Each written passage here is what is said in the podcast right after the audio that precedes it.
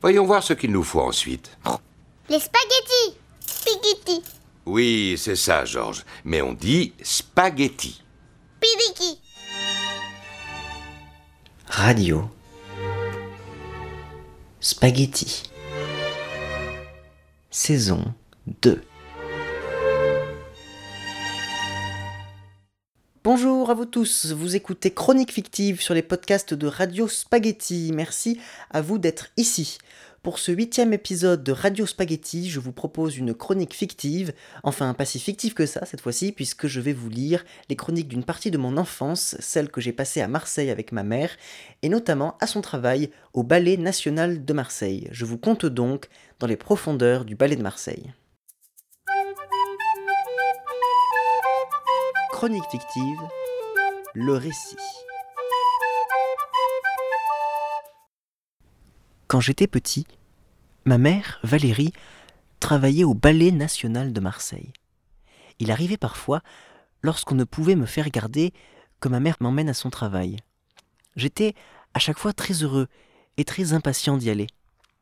Lorsque j'étais gardé le soir après l'école chez ma nounou, Marie-Jo, et que nous étions dans le parc de sa résidence qui était tout près du ballet, je regardais ce bâtiment blanc, à l'architecture énigmatique, en pensant à ma maman qui était sûrement dedans.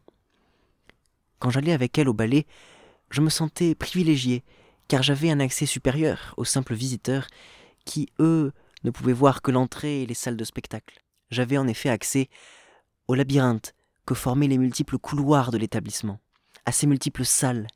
J'avais accès aux profondeurs du ballet de Marseille.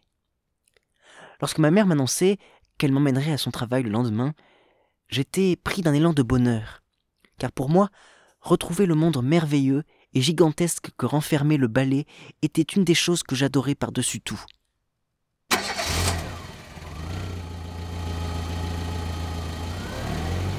Les jours J, nous allions en voiture jusqu'à l'entrée du bâtiment. Nous disions bonjour à Mohamed, le gardien, tout le monde l'appelait Momo. Et nous roulions lentement jusqu'au parking, réservé aux danseurs et aux membres administratifs. C'était toujours moi qui sortais de la voiture et qui composait le code du parking sur un petit clavier près de l'entrée. J'attendais le bip caractéristique qui indique que le code est bon. Je laissais alors ma mère entrer dans le parking en voiture et je la suivais à pied. Je longeais alors le parc résidentiel de Manounou qui était séparé du parking par une simple barrière.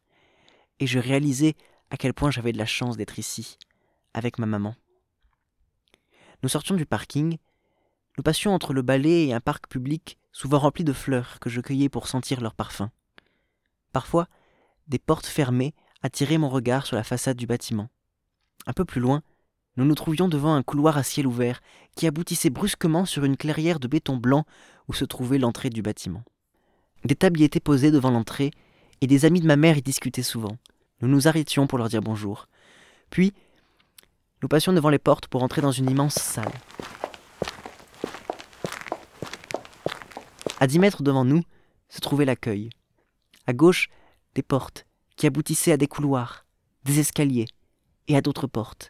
Il y avait aussi une machine à café, des chaises et des tables aménagées sur une estrade. À droite, il y avait également des portes qui aboutissaient elles aussi à des escaliers, à des couloirs et à encore d'autres portes.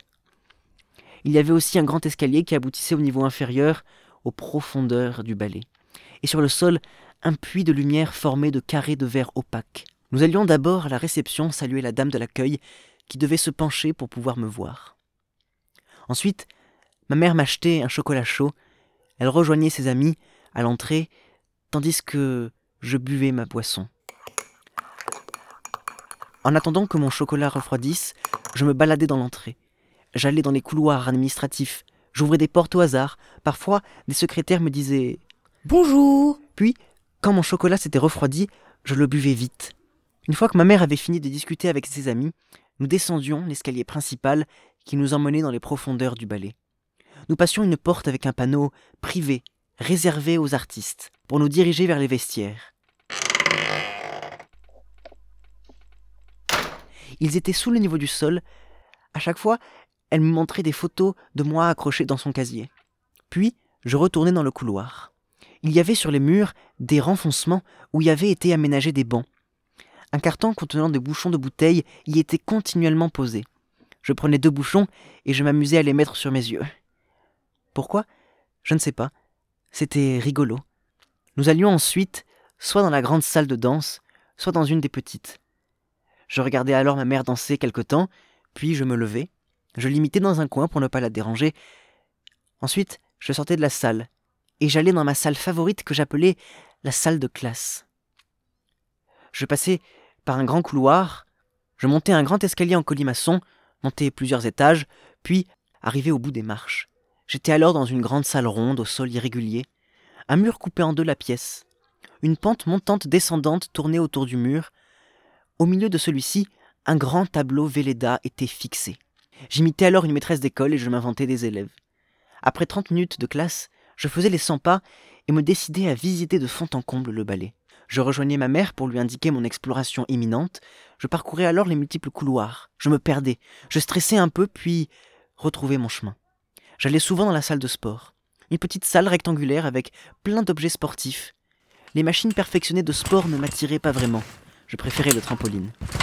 Je sautais alors pendant un quart d'heure, puis je retournais à l'accueil, trouvais un autre escalier, à palier cette fois, qui rejoignait lui aussi la salle de classe.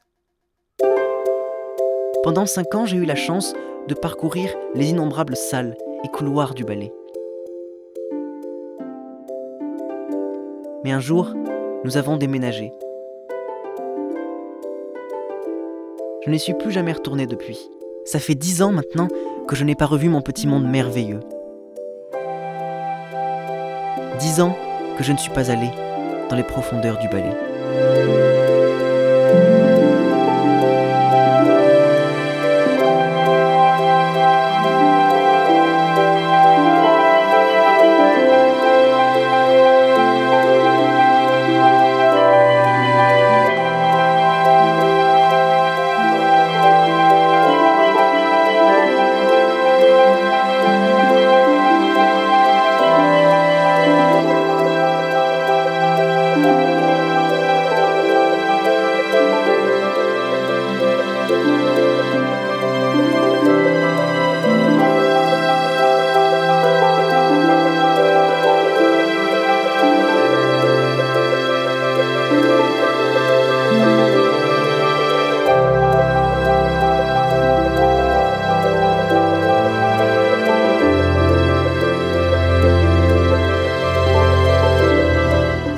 C'était Chronique fictive dans les profondeurs du ballet de Marseille sur les podcasts de Radio Spaghetti. Ce texte et cet épisode sont dédiés à Momo, le gardien du ballet, à Marie-Jo, ma nounou qui m'a gardé tant et tant de fois, et bien sûr à ma maman.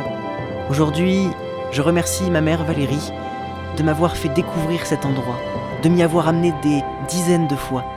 Je n'oublierai jamais ces moments de ma vie que j'ai vécu grâce à elle. Merci maman.